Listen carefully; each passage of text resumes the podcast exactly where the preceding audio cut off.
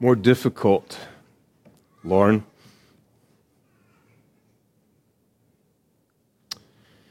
And Joe? But as difficult as it was,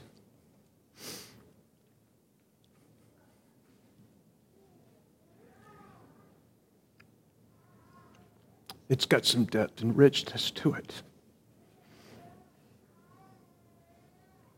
More than it did before.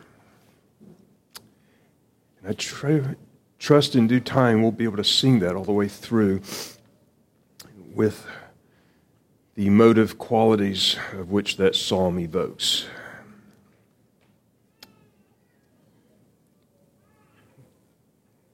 When I was with Joe and Lauren weeks ago, trying to determine the liturgy and the, the songs, one of the things she was concerned about was whatever she chose the next time it was played it would bring back all of the the memories. Uh, and then the next time, the next time, to the extent that she would not be able to bear the song. And true to form, it had the effect upon me as well. But as I, through the tears, prayed the prayer that we sang, it was rich because we know that we can walk through the valley of the shadow of death and God leads us there. And it's a, it, it's, it's a psalm that I trust in due time will become very meaningful uh, in, in new and rich ways to you. And that you will be able to, to sing it uh, in, in due course of time. It's part of the, the covenant life it's part of life, and how thankful we are for life, and thankful for life in the Lord. Ephesians 5, you've done well to remain standing as I now turn our attention to the second pass through this passage of Scripture, this time with an emphasis upon wives, uh, as we look through this last Lord's Day with an emphasis on husbands. I had one husband tell me uh, before the service that the reason he showed up today was because he knew I was going to be preaching on the wives, and he just couldn't wait to sh- show up so that he could hear what I had to say to the wives. Wives, you have my permission to ask, husband, was that you? After the service. And, um, but, husbands, this is not a time for you to go to sleep uh, because we are part of the bride of which it is speaking as well. Let's pray together. Our Father, as we make our way through this passage another time, and as we consider the emphasis of which this passage is teaching, Christ and the church, may we be mindful of our place in her as the bride. Whether we're husbands at home, we are still a part of the bride. And so we ask that you would teach us all this day to honor you and to respect you, our bridegroom to obey you and submit to you from the heart. So teach us all of the characters of these, this virtue. And we pray that you would be glorified in the preaching of your word. In Jesus' name, amen. May be seated. No, you can't. I, I, I didn't got things all out of order here. I didn't even read the passage yet, so we prayed over it. Let's uh, remain standing for the honor of the reading of God's word. Beginning at verse 21 Submitting to one another in the fear of God. Wives, submit to your own husbands as to the Lord. For the husband is the head of the wife, as also Christ is the head of the church, and he is the Savior of the body. Therefore, just as the church is subject to Christ, so let the wives be subject to their own husbands in everything. Husbands, love your wives, just as Christ also loved the church and gave himself for her that he might sanctify and cleanse her with the washing of the water of the word, that he might present her to himself a glorious church, not having spot or wrinkle or any such thing, but that she should be holy and without blemish. So the husbands ought to love their own wives as their own bodies. He who loves his wife loves himself. For no one ever hated his own flesh, but nourishes and cherishes it, just as the Lord does the church. For we are members of his body, of his flesh, of his bones. For this reason, a man shall leave his father and mother and be joined to his wife, and the two shall become one flesh. This is a great mystery, but I speak concerning Christ and the church. Nevertheless, let each of you in particular so love his own wife as himself and let the wife see that she respects her husband. This is the word of God. You may be seated.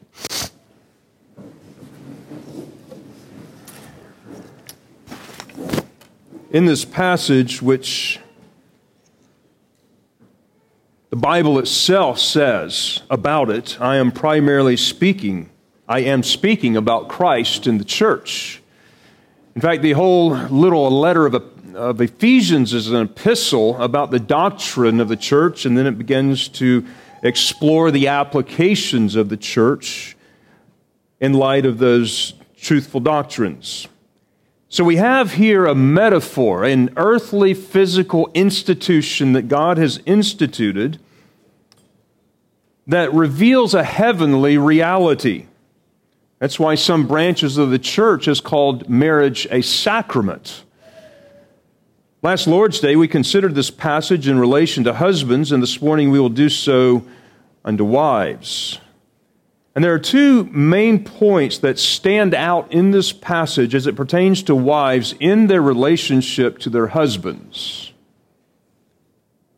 And those two main principles are submission and respect.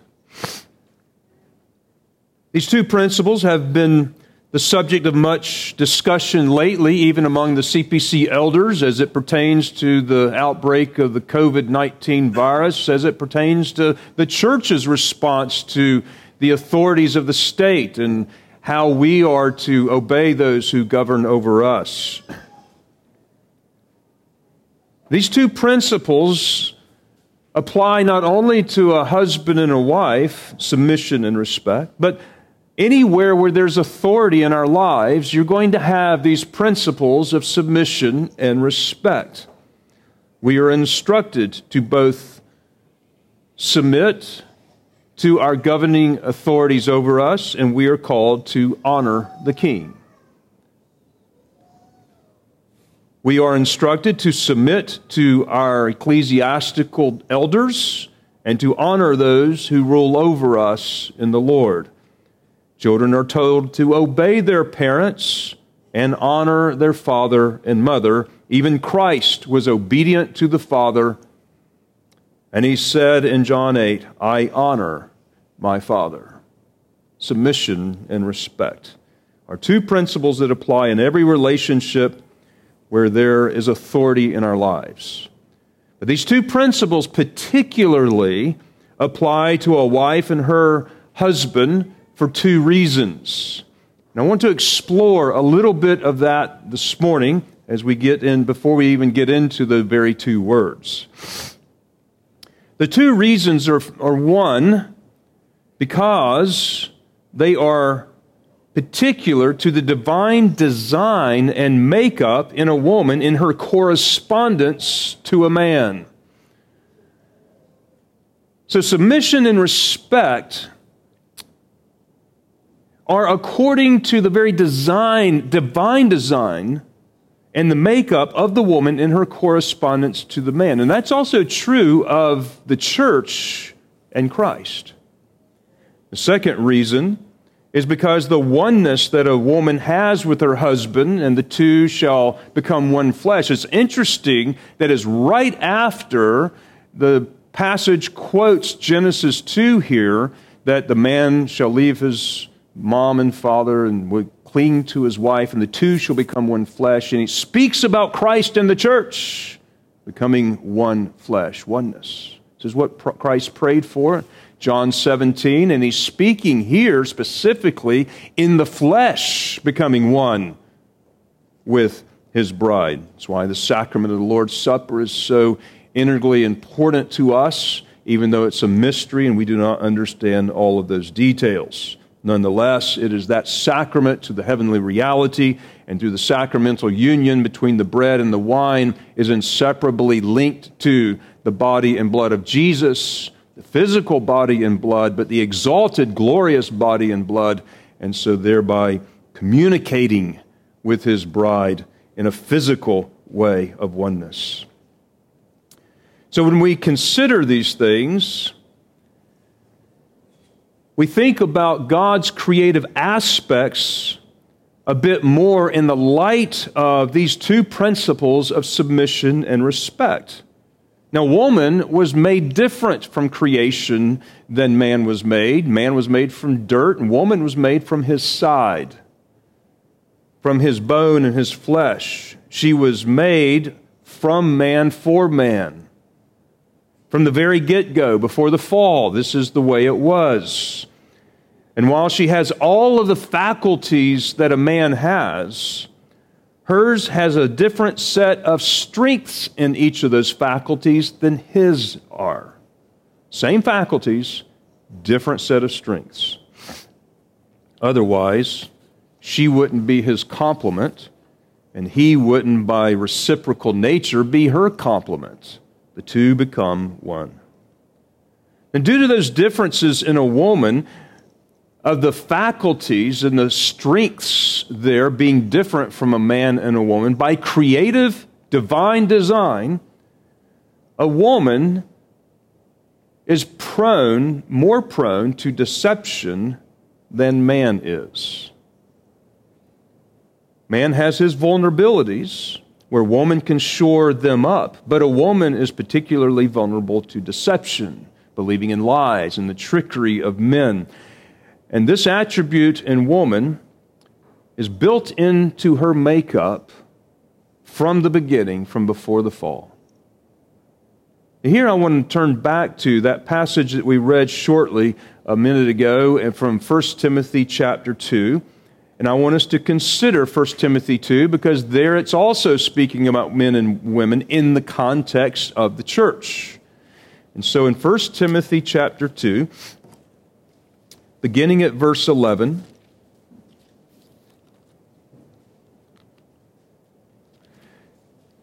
The scripture says, Let a woman learn in silence with all submission.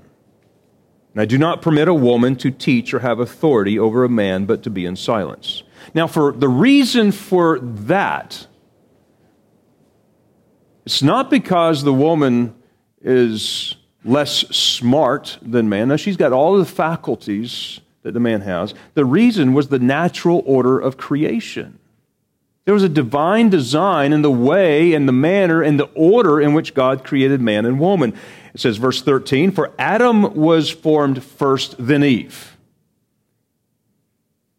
And then it goes on in verse 14 And Adam was not deceived, but the woman being deceived fell into the transgression. Nevertheless, she shall be saved in childbearing if they continue faith and love and holiness with self control.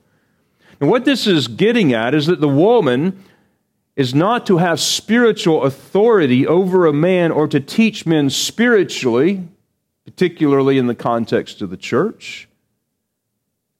And my take on this passage is that the directive here is not due to the curse or some form of punishment as a result of the curse, but rather due to the order and the manner in which man and woman were created. Man was created first, given the instruction of God regarding the tree of knowledge of good and evil. He was to communicate that to the woman, which he did and it was according to this order and divine design in creative design that she is not to have authority over the man. That's not a punishment, it's just according to the roles that God has given. This is part of the way that God made man and the way that God has assigned man and God has made woman and giving her her lot in her assignment. And it all is, as God said, all very good. Now, Christ is the head of the man, and man is the head of the woman. God the Father is the head of Christ. That's what we read last week from 1 Corinthians chapter 11. And let me just reiterate, we're not talking about a subordinationism on his ontological trinity and the essence of God.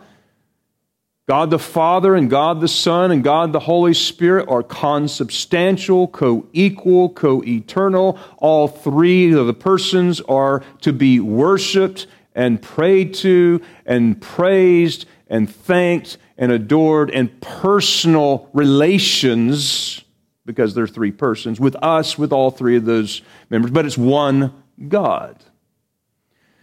But as Christ then takes on the mantle of the mediator between God and man, he takes on humanity, and only he of the Godhead does that. And so he becomes fully human, yet still remains fully God. And in that order of mediation, according to his role and to redeem his wife, he then is subordinate in that sense under the headship of God the Father he came not to do his own will, but the Father who sent him, and he did it faithfully, and he learned obedience through the things which he suffered, and all of that.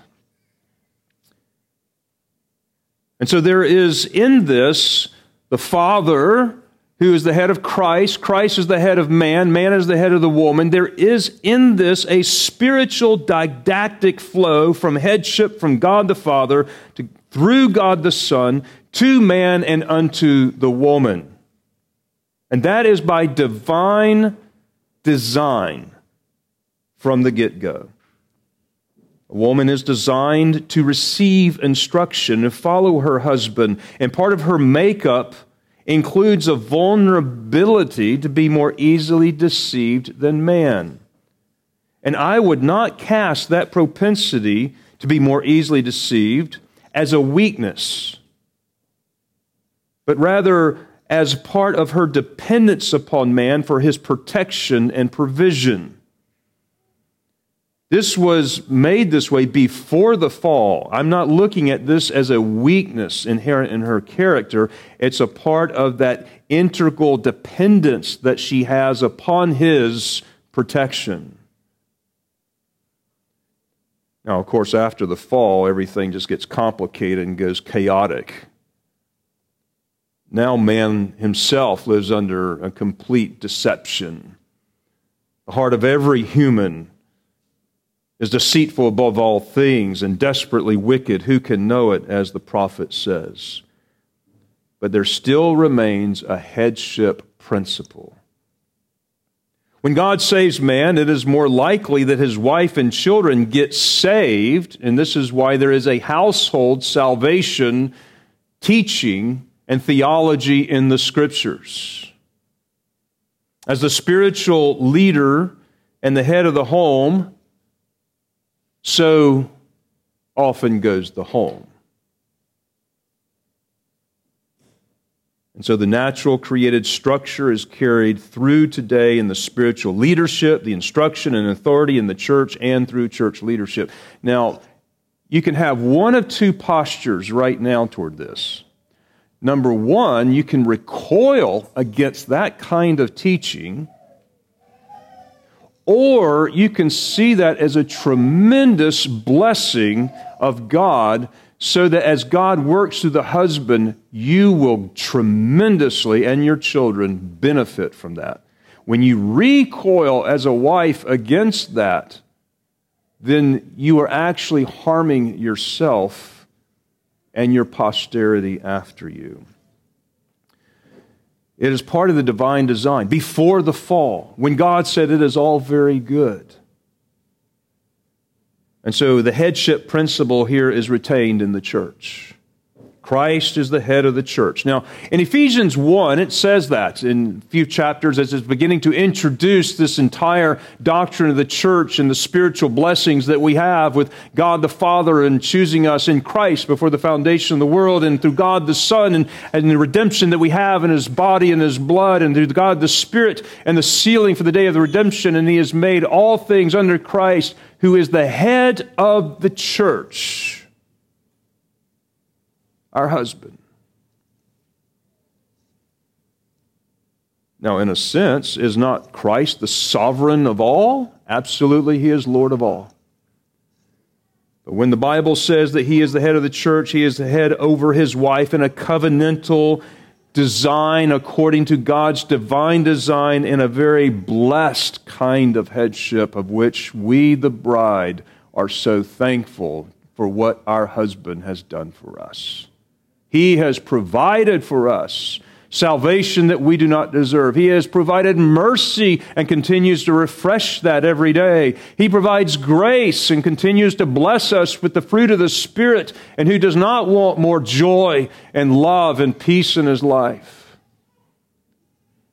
And He protects us from the evil one that even now he's seated at the right hand of God the Father, making intercession for you, quite unknown to you in what he is doing there. And yet he is praying so that Satan does not sift you as wheat, and his prayers are efficacious to do just that.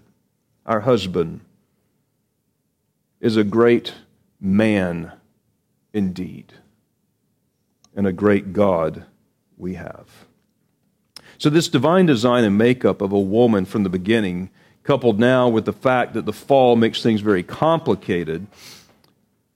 But before the fall, a woman's delight and, joy, and her joy was to be submissive to her husband and to be obedient to him. Let me just say that again. Before the fall, a wife's great delight was to be obedient and submissive to her husband.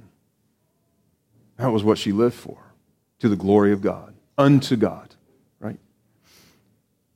That's hard to get our heads around, isn't it? Isn't it, ladies? Isn't it, men?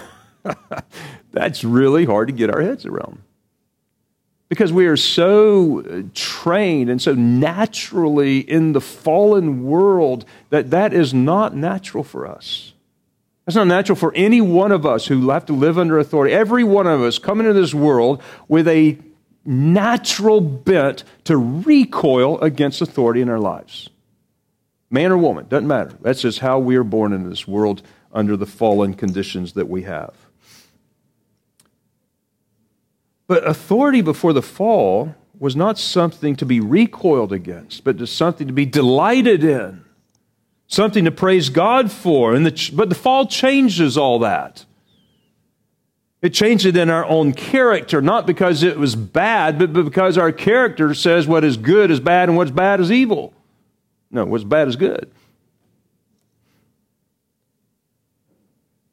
The woman will still be under her head, her husband's headship and authority, but now there's a tension in that relationship. She would desire to take control of that particular role manipulate her husband to accomplish her agenda or what she desires or to eliminate her fears in life or whatever the problem is. But she's going to find ways to have tension and bring tension in that relationship because of the fall. And that is exactly what God cursed. The, her greatest delight is what he put the curse to. Your desire shall be for your husband, and he will rule over you. Well, that was the he shall rule over you was not part of the curse. That was just the indicative of the way it was from the beginning. It's that now she's going to have a desire for that. She's not going to trust him. And, you know, why would any of you wives trust us? right? Um, we're fallen too.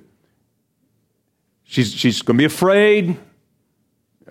Well, you know, that's true for us men too.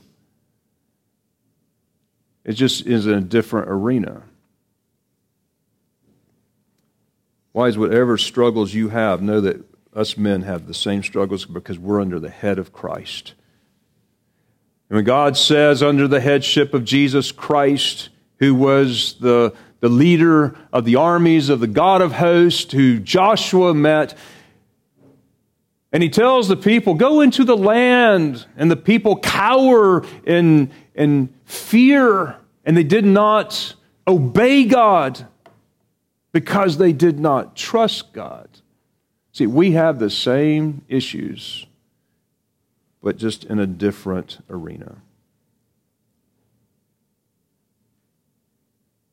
Well, when you have this vulnerable aspect built into woman's creative design, but in the fall becomes now a great weakness. What happens when man is not responsible with his wife? When he does not provide the headship, when he does not provide protection, when he does not provide the kind of spiritual provision that she needs, well, disastrous things happen. That's what happened in the fall. Adam was within arm's reach. Adam was not deceived. Adam knew full well what was going on. She didn't. She was deceived, the scripture says. She, she believed a lie. She was believing something that was not true. That wasn't true for Adam, and he was within just arm's reach. And she gave the fruit to her husband, and he did eat as well. Eve didn't understand. She didn't have the, the same kind of perception of what was going on. Adam knew right away what was wrong. Eve, you might say, had sinned in ignorance, which is nonetheless still a sin. But Adam sinned in defiance. When man doesn't act as the spiritual head over his wife, the wife has the same kind of spiritual propensities as a widow. Now, hear me, fellas. Uh, this is your responsibility. In 1 Timothy chapter 5, now Paul spends some time dealing with widows. And just a small section there, in verse 11, it says, But refuse the younger widows. Now, he just got finished telling us what to do with the older window, widows, not windows, widows, who are 60 years of age or older. The husband only had, uh, she, she was a one husband woman, same kind of terminology that is referred to as a one man uh, one woman man as it refers to the qualifications for a deacon or elder. She is a one husband woman, but now she's a widow. She's of a certain age, she's got maturity, and she can be put on the list of the church. Special ministries, special honor, but not true for the younger widows, Paul says, but refuse the younger widows, for when they have begun to grow wanton against Christ, they desire to marry, having condemnation because they have cast off their first faith. And besides, they learn to be idle, wandering about from house to house, and not only idle, but also gossips and busybodies, saying things which they ought not. Now, that's describing young widows in the church body. We're not talking about the Moabites and the Hittites or the Greeks out there. We're talking about in the church body.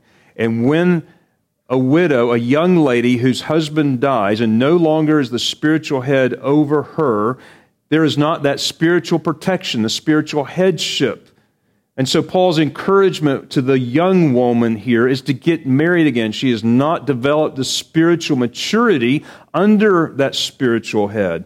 And the point here I want us to get from this passage is not so much applied to the ladies, but to the men, because I want you to see from this passage that when a husband doesn't provide the active spiritual headship for his wife, she will have the same propensities as spiritually immature widows.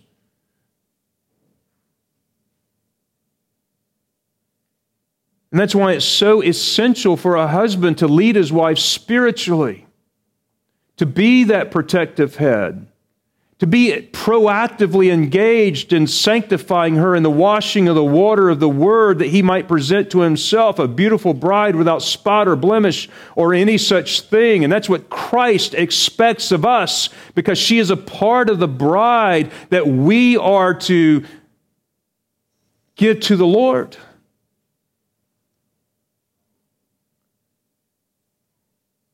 And so it demands our active, proactive, spiritual influence and leadership and protection and provision in her life.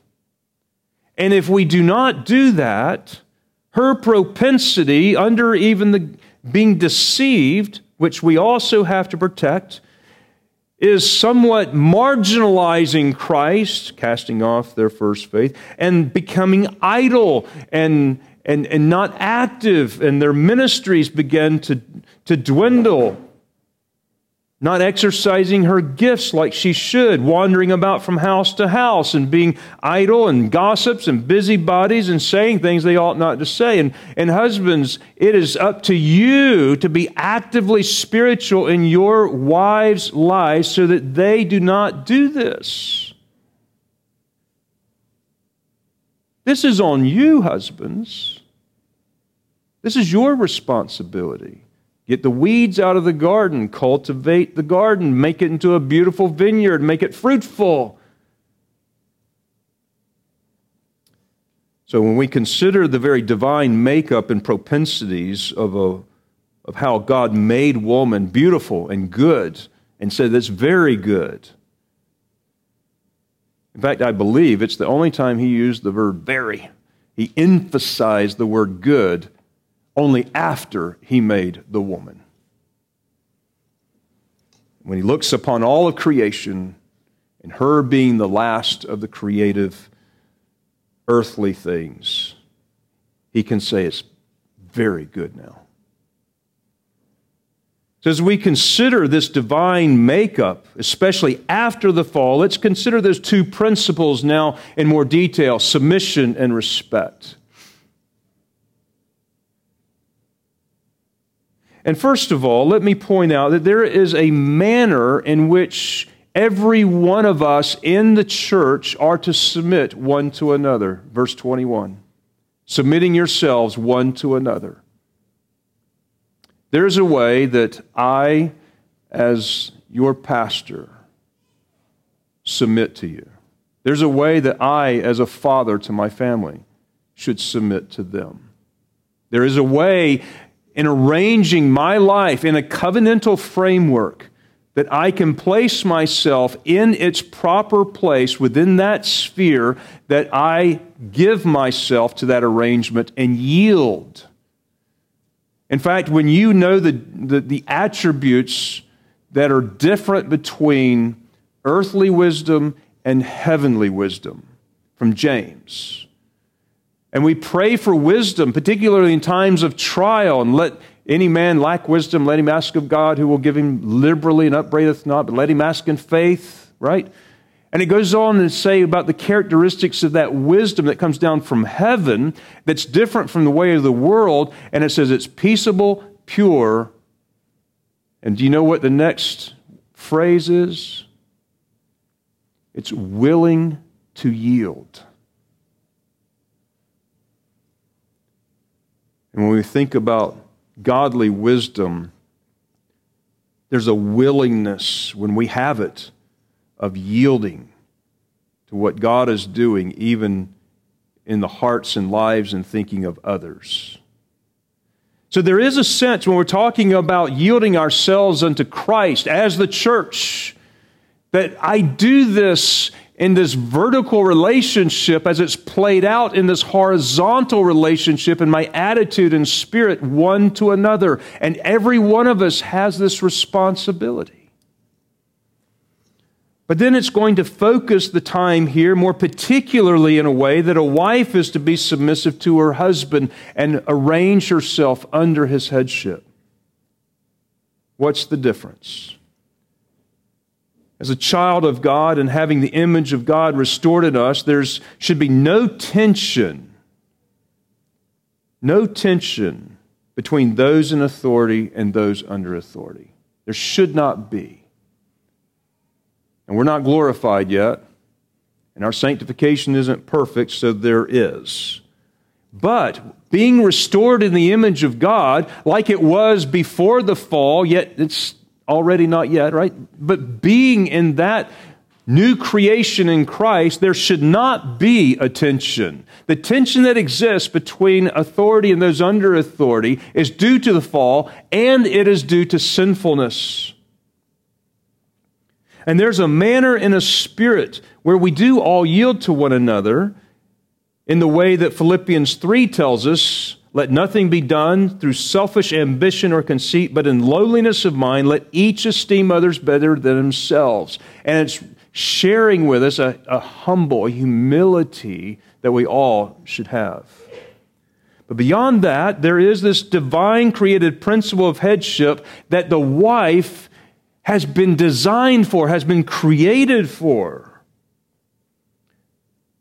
Now, why does the Bible have to instruct the wife to submit here if this is how she is designed from the get go? Any guesses there? Because the fall. That fall just messed everything up. Because the, the effects of that fall, the nature of the fall, the effects the fall had upon her, and even the curse of God. So, this instruction is given in the context of the fallen condition of woman. Submission will not come naturally. Ladies, it will not come naturally. And, and you know that. But it must, through habitual godly practice, become your second nature. Doesn't come naturally. It's not your first nature, but it must, through godly formative practices, by the grace of God, become your second nature. It will be a part of your character development. Now, what exactly is submission? The term submission, I looked the word up in the Greek and looked that up and, and took some of the theological word dictionaries and, and, and let me just boil it down to this the active voice of the Greek verb to submit.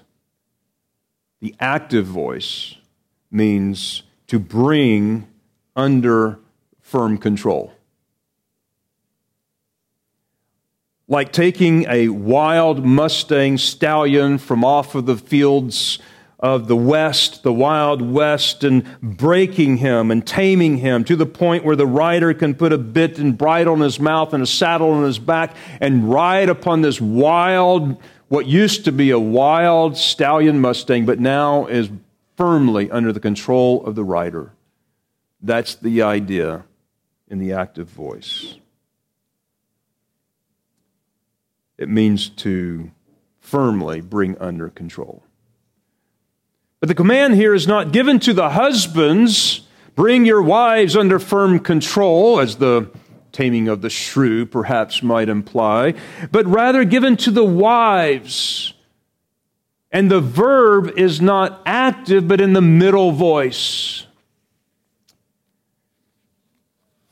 Now, in the Greek, the middle voice of a Greek verb is where the subject of the verb is act Uh, is acting upon itself for its own benefit.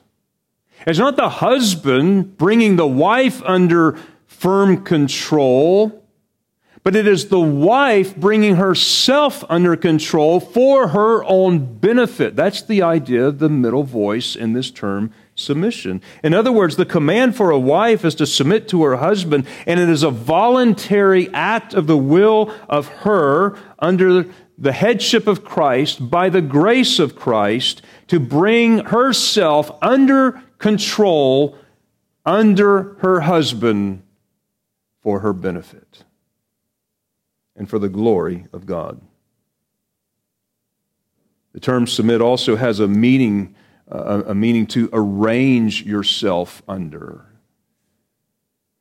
In the ancient Greek, the military use of that term meant to arrange troop divisions under the command of a leader. There was a non military use of the term that meant an attitude of giving in, of cooperating, of assuming responsibility, and carrying a burden giving in, cooperating, assuming uh, responsibility, and carrying a burden. So, the meaning of the command here is for a wife to bring herself under the head of her husband in a way that she arranges herself in a cooperative manner with an attitude and a spirit yielding to him according to his direction.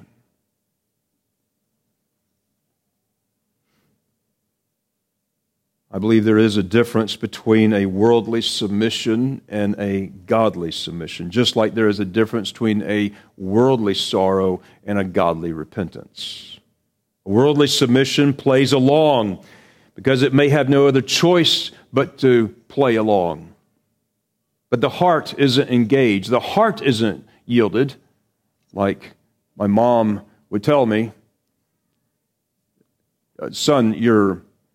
Uh, sitting down on the outside, but you're still standing up in your heart. When she could tell that I was just jumping through the hoop that she put there for me and I would submit, but my heart was not in it, and it showed in my attitude, my disposition. That's worldly submission. To get back to the true pre fall submission that Eve enjoyed with Adam before the curse, the wife must learn a second nature of genuine heart yielded submission. Godly submission that honors God is a voluntary submission whose heart is yielded unto the Lord. And she understands her divine design and yields ultimately to the Lord who has made her and designed her to be under headship. And the key factor to genuine submission is when there's disagreement or when you don't see eye to eye on something. In fact, the true test of submission of the heart, of the heart, is how you respond when you disagree with your husband. Because godly submission, is always an issue, first and foremost, of the heart. Now, ladies, this, this does not come naturally, it's got to be developed. It's got to be trained according to the, the, the, newness of the world in which you now live and dwell and move and have your being. And that's why godly older women are to help wives in this way. And the helping of wives into understanding how to obey their husbands is something that older wives often learned the hard way and are having to be able to communicate the things of life to the younger women, but it really is going to happen is over and over in a formative practice until it becomes second nature. It's not natural. It's not your first nature. It's a virtue that comes by the grace of God as you develop this godly character from the sermon several weeks ago, and I just did a cut and paste. So let me just remind you there, because in order to develop character, you need three things. One, you have to aim at the right goal. Begin with the end in mind. Number two, you have to figure out what steps you need to get to that goal from where you per- currently are. And then number three, and this is important, you need to work to make those steps habitual. You work to make those steps habitual as a second nature. The transformation of that character and that virtue is what happens when someone has made a thousand small little choices requiring effort and concentration to do something which is right and good, but does not come naturally. And then on the a thousand and one time, when it really matters, they find that what is doing and what is required just comes automatically. It looks like it just happens. It looks like it happened naturally, but that was something that developed a virtue and a transformation of character. Being renewed in our minds, being transformed, putting off the old by putting on the new. Christian virtue is a team sport, if you will a covenantal relationship. It can only be effectively uh, effective only when each member of the large, diverse group, team is playing his or her, her unique role and distinctive part in a careful relationship to every other member for the good of the whole team. So that's how this is going to develop in you young ladies. This is how it's going to develop in us men. It's going to have to be making a thousand little choices every day for good and right. That's just deliberate, a scripting, if you will, that you put before your mind. And you're going to have to make a thousand little small choices that begin to change you into something that becomes second nature. It will not feel natural to you. But you're making these decisions. See, your will by the grace of God, is now free to choose that which is right. See, a, a, a dead will, when we speak about the freedom of the will, we're, we largely, we're, we're thinking about that, that makeup of man before he was regenerate. But I'm afraid that so many people then take that right into the rest of their Christian lives and, and say, you know, I, I can't do that. Yes, you can. You can do what is right. You can make the right choices and the right decisions because that is what God has restored in you in Christ. You are now free and you can make the right choices, stand fast in the liberty wherewith Christ has set you free. That's what that is all about. That's submission, arranging yourself under the authority of another. But the second principle of this passage instructs women is to respect their husbands. This is a difficult one, and it's not easy for a woman to teach another woman how to respect a man because she doesn't have the man's perspective on how the man interprets and receives what is communicated.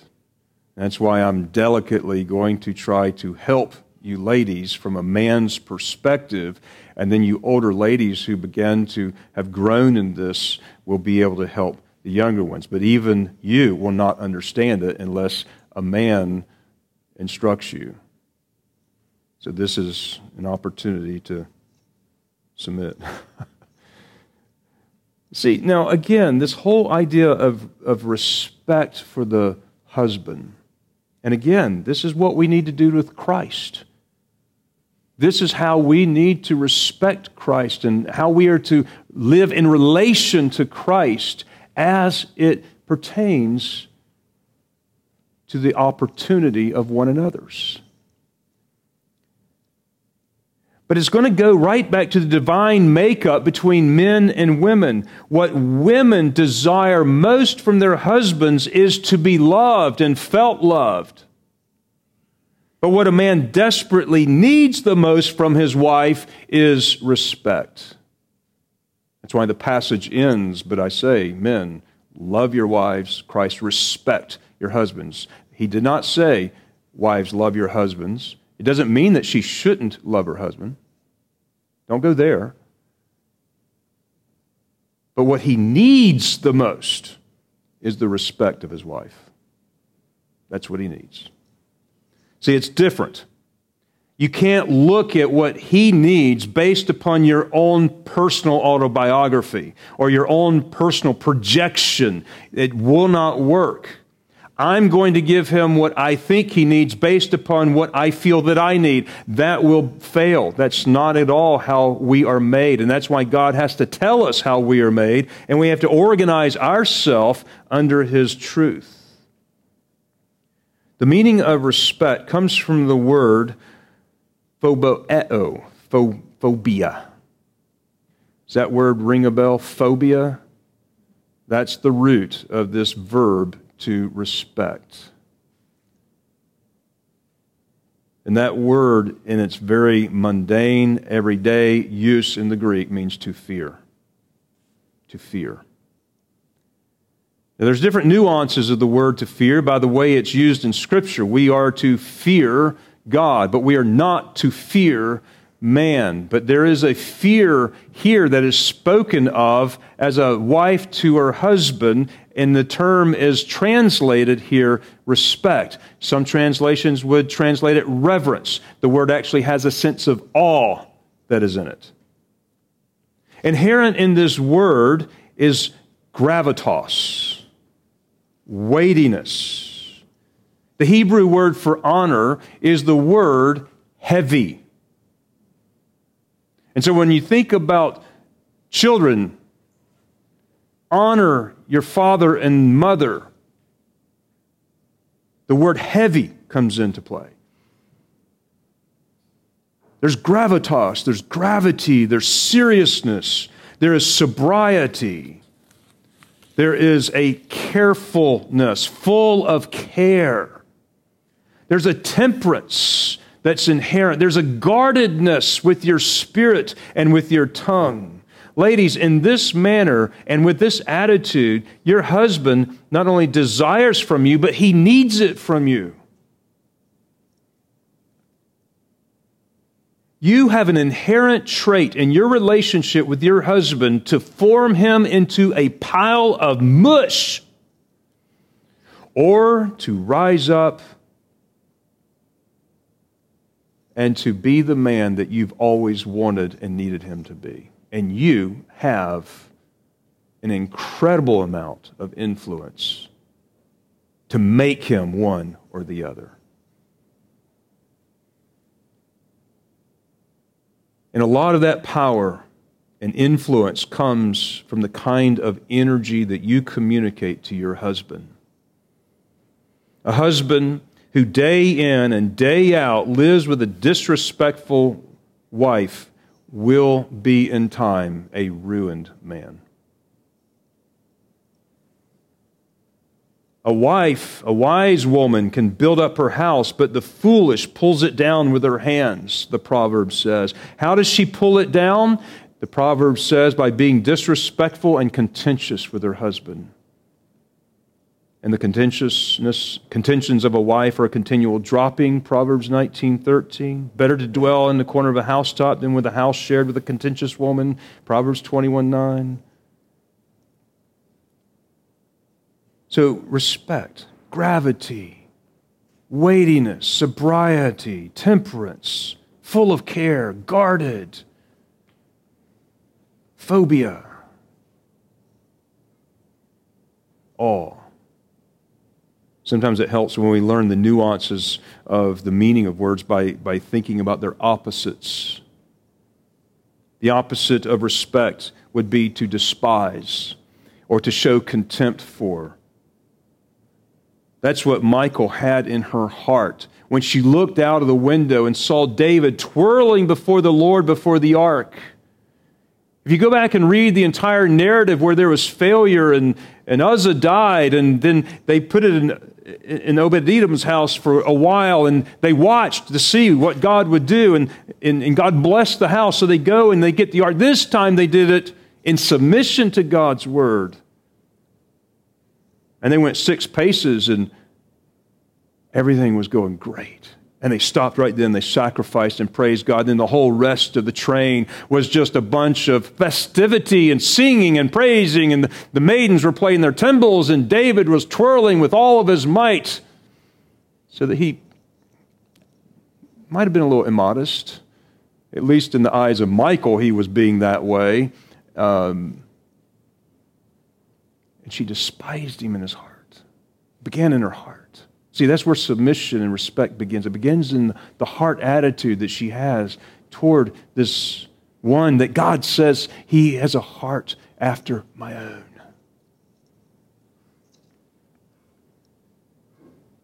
Another opposite of respect is dishonor. And the dishonor, you're thinking about the word honor meaning heavy and has gravitas to it. To dishonor means to treat lightly without gravity, frivolous, trite. Perhaps treats her husband with too much familiarity. Does that make sense? I know that a husband and wife share all things and bear all things, and or the two become one flesh. But do you know what I mean when I say too familiar?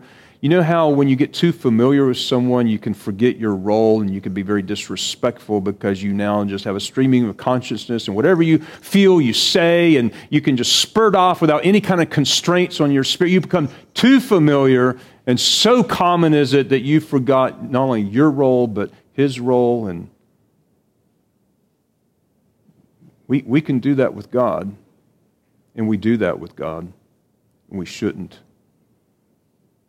And we shouldn't do that with our husbands or any of our authorities.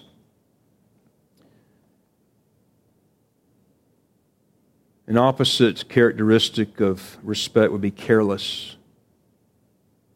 Careless with her husband and the manner that she has toward him. Unguarded, lightly esteemed. And like submission, this virtue must be shaped in the heart of the wife. It doesn't come naturally, but it must become second nature. And God has graced you that this can be.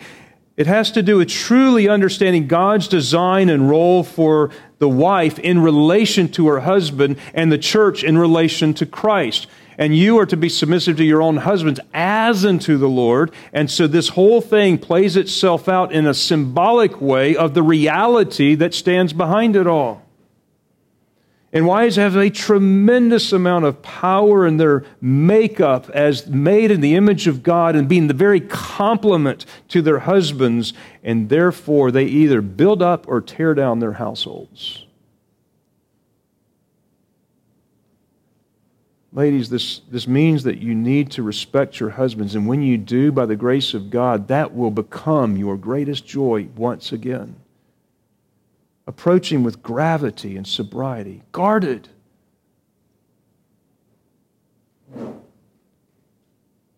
Allow that characteristic which must be developed with a thousand little decisions in life until it becomes second nature and it begins to govern your spirit so that it seems like it's happened automatically. But what has happened is over years that character has been trained and developed. Now, here are some of those little thousand decisions you need to make on a day by day basis. Number one, you need to open yourself up to your husband's leadership. You need to be teachable and led by your husband. Take the concept of submission. You need to bring yourself under control and you need to put it in the middle voice. You're going to bring yourself yourself under your husband's control, and it will be for your benefit. Arrange yourself under his leadership. If you're unclear about a particular area of his leadership in your family, your household, or your life, you need to ask him, communicate with him so you can arrange yourself accordingly. Number two, respect and do not despise his counsel. You must remain open to your, his spiritual leadership and instruction and righteousness in your life. This often takes an attitude adjustment, especially when wives think themselves to be more smart and wise than their husbands. And let me tell you what, there's a lot of wives that are smarter and wiser than their husbands. That's not the point. Because even if that's the case, you have to remember that you, by your nature, are more prone to deception and believing things that are not right. There's a propensity, a vulnerability here that you need his counsel and instruction. It's not the amount of smarts that prevent mistakes here from being made. It's not how smart you are. It's a divine direction of a man being led by the headship of Christ in the wisdom of God, and you're going to have to trust God's order in which He has given. So appreciate your husband's analysis and counsel, his, his problem solving. Appreciate it and tell him that. Affirm him in these things. That's respecting him. Number three, appreciate his work. Appreciate your husband's work, his provision, and his protection in your life. Inform him that you highly esteem his work and labor, no matter what his labor. Chesley and I have good friends. Uh, we've referenced them before. They were our old Sunday school teachers. He's the one that wrecked the motorcycle, yes. Uh, but Frank was, um, was a butcher at Publix when Mary and Frank got married. She was a sales executive at Xerox. They went to a, a Christmas uh, party of Xerox one day, and And Mary just respected her husband. She thanked him for the work he's done. The fact that he was a butcher and she was a sales rep at Xerox did not matter. She respected her husband. She believed in her husband. And then he got hired by Xerox. And over time, little by little, became a vice president of sales of a national corporation. From the place of cutting meat in Publix as a butcher because of her wife and the grace of God working in that. Ladies, every day you have a little decision to make. You can either nag him or belittle him about what he doesn't do to make enough money for your family, or you can decide to communicate your appreciation for what he does do and how much he's provided and, and to encourage him because he needs respect in this. And he needs to hear it from you. Let me tell you what, your influence in that man can make him beyond what you can often think. But if you can be settled in your heart and your spirit, that even if he remains a butcher at Publix, that you can love and respect that, he might just make his way to the vice president of sales in some corporation one day. So you have that kind of influence and power. If a husband ever feels like he has to defend his work or provision to his family when he's being faithful in that, the wife can right then be assured that she is failing in godly respect in this department. And her nagging can and often does lead to a self fulfilling prophecy of failure. Behind every strong leader is a good wife. You've heard that and there's truth there. Honor him in his provision for the home. No matter how meager it is, if he's working and he's being diligent as unto the Lord, then be content with what God has done. Well, the same thing is true regarding his ministry in the church. If he's giving himself to the ministry and that's what God's called him to do, then you need to encourage him in his ministry, not, not belittle him, not be like Michal looking down upon David when his ministry was to bring back the ark, and now all she can do is find fault with him in the ministry that he has. Or the, the eagerness and, the, and the, the joy that he was expressing. She despised him first in her heart, and then she unleashed on him verbally when he got home. I think it's true that the Lord vindicated David, not her, in that little scuffle, and she did not bear again. But, wives, fifth, make your husbands large in your eyes. That's respect. That's what they need.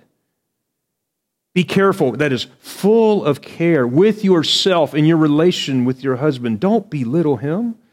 Watch how you answer him. Hear the tone of voice that comes through and consider your nonverbal communications. Okay. we talk about our kids doing that, right? Um, someone asked me one time, Do you discipline your kids just for actions or for attitudes? I'm like, Yeah, both. Um, so, wives, watch your children, and you can learn a lot about yourself because they're seeing something of a model being lived out in your homes. And oftentimes, what is true of you will be amplified in your children. And oftentimes, that's not a pleasant sight. That's true for us husbands as well. But, lies, do not, do not make your husband the brunt of a joke or the laughing stock, even if he laughs along with it. Don't do that. Don't put him down especially in front of others. But don't put him down. Don't minimize him or his work or his provision. Don't be like Michal was to David. You can make your husband. When you make your husband's husbandry easy for him, it becomes all the more beneficial to you. And I want to close with a book from Hebrews which speaks about our honor and submission to our church elders. but it's applicable to wives with their husbands as well. In Hebrews 13 17, it says, Obey those who rule over you and be submissive, for they watch out for your souls as those who must give an account. Let them do so with joy and not with grief, for that would be unprofitable for you. The way that a wife, the way of the wife is the way of the church. For I speak about Christ and the church. Let's make it easy for Christ because then it would be profitable for us. Wives, make it easy for your husbands, and then it will be profitable and beneficial for you. And God takes all the glory through it all.